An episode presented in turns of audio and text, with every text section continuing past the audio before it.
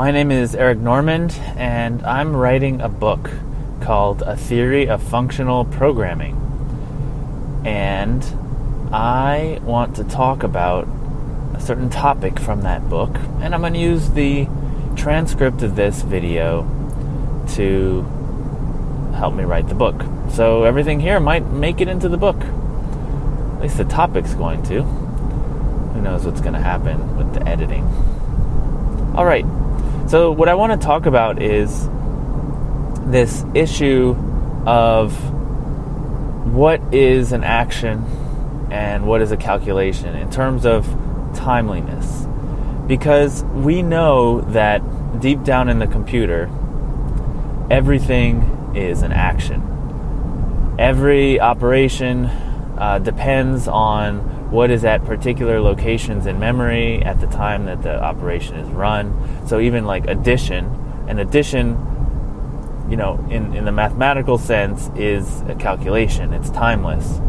But when you run the add instruction, it reads two locations in memory, which are mutable, and it writes to a location in memory, which is also mutable. So it is an action deep down in how the machines work because our machines are based on the idea of a Turing machine, and so it's all actions all the way down. So, how is it uh, that we can claim that we actually have uh, calculations? And it's just through discipline. The disciplines of our compiler, uh, or even just as programmers, we set it up so that those registers don't have anything important in them, so we can overwrite them. And we're going to pull the value right out of the register and like put it on the stack or store it in a variable right away. So we've got these disciplines that allow us to do the operations in a way that doesn't depend on when it's run right? And, and like I said, the disciplines are either enforced by the programmer or by the compiler, and both of them are fine. The compiler makes it a lot easier on the programmer and avoids a lot more mistakes.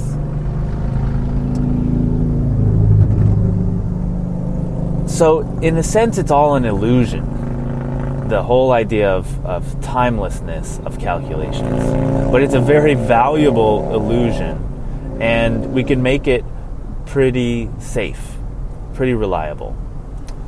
Um, now, there's another issue though, which is that you have language like Haskell, as just as a as a really good example of a functional language. It has a very hard line that it draws between calculation and action.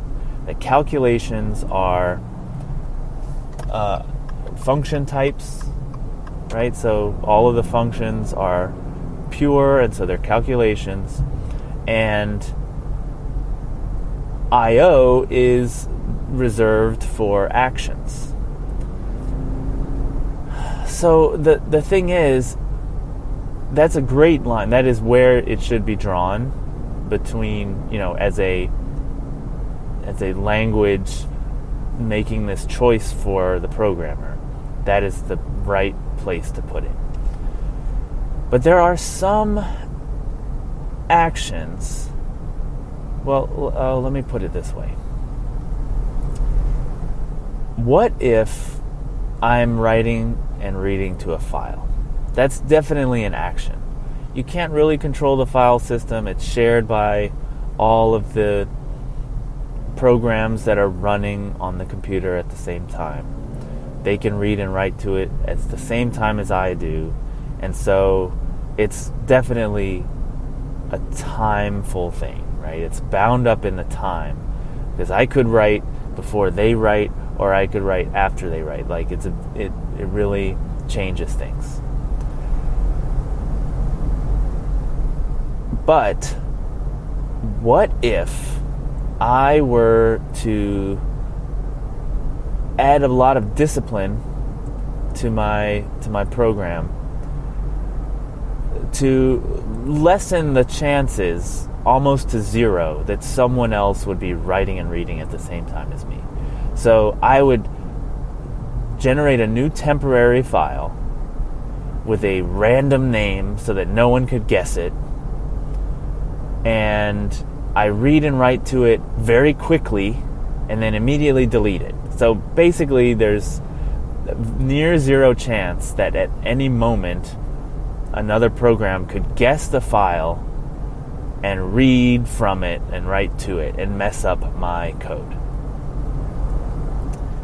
In the same way that the operating system will protect the memory, uh, saying, like, you can't read that memory from this other program, you can't write to the memory of the other program, right? So you're, you're enforcing a similar discipline. Um, so would that still be considered an action? Does it matter if it's a near zero po- probability that someone can um, can mess with my code and I do it in such a way that it's a pure calculation. I just needed a temporary file to hold some values for me. Um, I you can argue, and I think it's it's the right way to argue. You can argue that that is not a an action right? You're using discipline to ensure that there's no that it doesn't depend on when it is run or how many times it is run. And so we can move that into a calculation.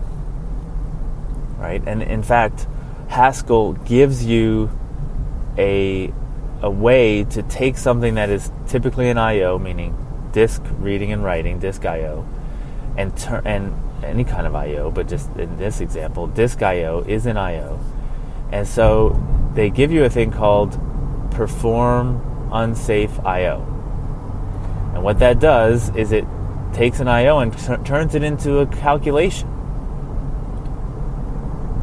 So that's great. We like Haskell knows that this is a a thing that you're gonna you're gonna run into, where sure it's IO in the in the general sense, but in this particular case, I want the compiler to trust me that I, I know what I'm doing and it should be a calculation. That's great. Um, similarly, if you have a calculation, it's a pure function. It's like a statistical calculation, but it uses big data. And so it's gonna it takes a long time to run. It's a very complicated, convoluted algorithm, but it's pure. Like this, you run it twice, you get the same answer. The but the issue is it takes 24 hours to run. Okay, so in general, this is this would be considered a calculation because it's pure. But when you start running it, you're gonna wish that you had started 24 hours ago, that yesterday and um, you're not going to know the answer for a whole until tomorrow. So it does matter when you run it. You know, all calculations take some time, but usually it's so little time that we don't care. Right? We don't, you know, 10 milliseconds on the human time scale, we don't care. 100 milliseconds, ah, we don't really care. A minute, you know, maybe we start to care, but 24 hours, we definitely care. That's starting to get into like, oh, is this going to be done by the end of the week kind of territory. Um, so, what do we do? Well, we, we should call that an action. Right? It does matter when you run that. So, you know, what, what I'm trying to get at is this principle that this is an illusion that we are building, and in many cases, we can get away with it because everything takes time, everything has a side effect. Excuse me. Everything has a side effect of using memory, so it's putting memory pressure on the garbage collector. It's um, using one of the CPUs while it's running, so that's affecting the scheduler and what other things can run at the same time how long other things take to run. Uh, so it all does have an effect. It's generating heat, it's using electricity, um, all those things. But we ignore those. Be- just like in a physics problem at school, we would ignore friction. Even though we know it's there, we know that there must be friction. At, you know, we just don't count it. We know there's air resistance, we just don't count it. Because the answer you get is good enough um, without it, well, if you, even if you ignore it. Uh, and so we do the same. We say this this calculation is is timeless enough, uh, and so we just don't care about the time it takes. Um,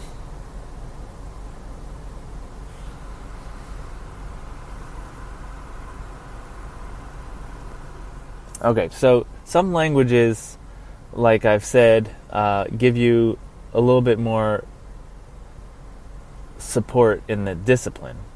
So, for instance, Haskell gives you a lot of support because its functions are all pure by themselves. And Clojure gives you a lot of support because it has immutable data structures. Um, but I believe that functional programming is something you can do if you know what you're doing. It is possible to do it with purely uh, programmer discipline and not sup- not explicit support from the language. And this is why, because it's all a choice anyway. It's all um, it's all a system that, that's built up by the uh, by the compiler and the programmer anyway.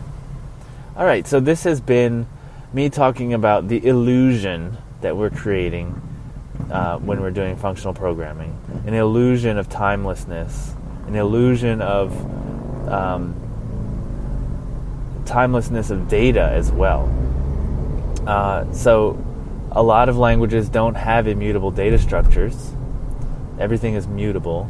So, even if they have what what's popular now is having a um, a, a value, a variable sorry, a variable that is unchangeable after it is set.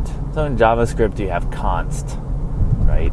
So even if you use a const, if you assign an array or an object to that const, you can still mutate the array or the object.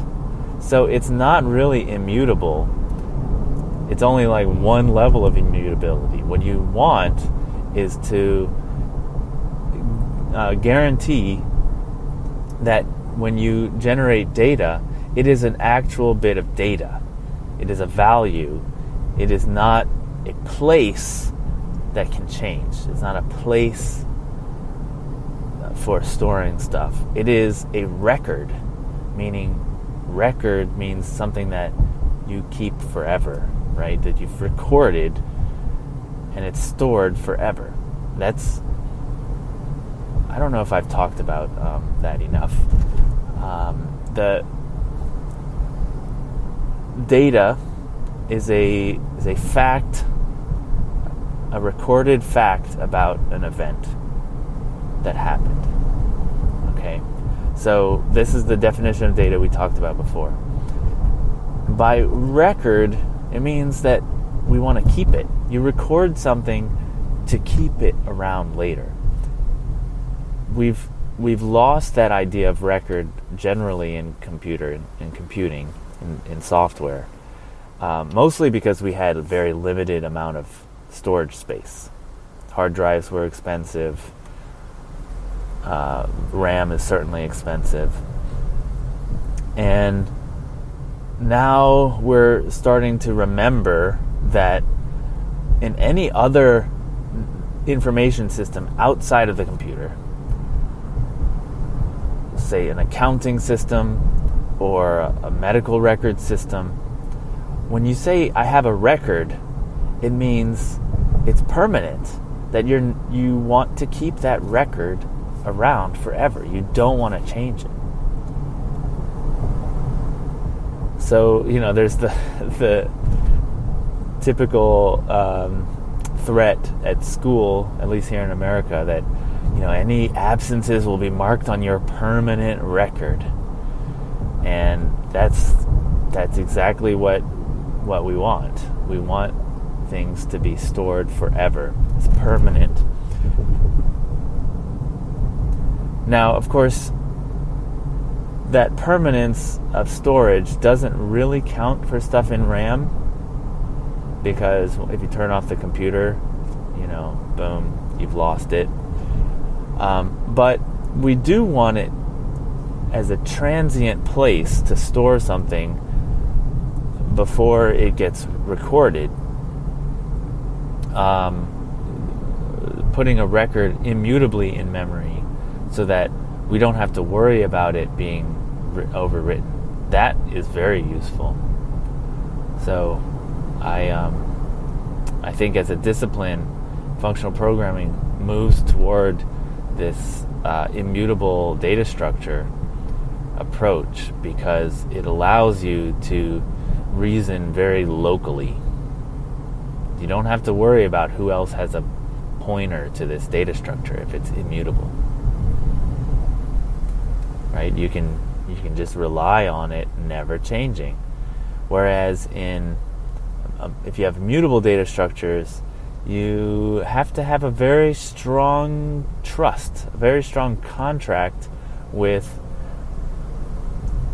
with the clients that are using you about ownership and what you're allowed to mutate because the language will allow mutation. So there's a lot more non-local reasoning that you have to do. Right? You have to say, look, I'm going to give you this value, but it's not yours. I'm just letting you read it. Do not write on it. I'm letting you borrow it, but but return it in the same way that you found it. Right? Um, whereas in an immutable thing, that's enforced by the runtime. And often, what we'll do is we will uh, to, to help enforce the safety, we will use a discipline called copy on write. Or something even uh, stricter, which is copy on share. So every time someone asks for a value that could that is mutable in the language, say a, a, an object in JavaScript or an array in JavaScript, every time someone asks for it, you make a copy and pass them the copy.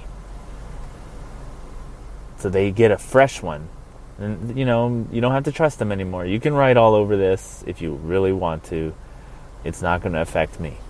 The problem is that's very wasteful in terms of memory, and it can easily get out of hand. Um, you know, for instance, copying an array is a linear operation, and so if you if you don't know that it's copying, right? Because this is part of the contract. You have to tell them, hey, this is now, you know, reading this value is now a linear operation. Now it can become accidentally quadratic because what if they ask for the value not knowing that it is linear? What if they they assume it's let's say they just assume it's constant time? It becomes accidentally quadratic because they're asking for it each for each element. See? Like, this is why we like it, it, it complicates things to have mutable things. Because if you want to enforce it through discipline, you just have to have all these checks. Like, oh, or you have to have a, a trust, you have to have a contract that's better understood. Whereas immutable is a very simple contract. Uh, I'm going to give you something, you just can't write to it. You can try, it's not going to work. It's easy. It's very easy to um, reason about. All right. Uh, I think I've talked enough about this. Uh, thank you so much for listening. Tell the robots what you like so they know how to share and recommend to other people. They don't have emotions, they can't tell what's good. Let them know. Let them know what you like. Hit those buttons, mash them, subscribe And sorry about the audio for some previous videos. I really think it's my headphones, the, the not these. I switch back to these. These are, these don't work so well, but I think the the microphone is fine. Um, so sorry about the audio. I'm I bought a new pair. They're in the mail. We'll see how they work. Awesome. See you later. Bye.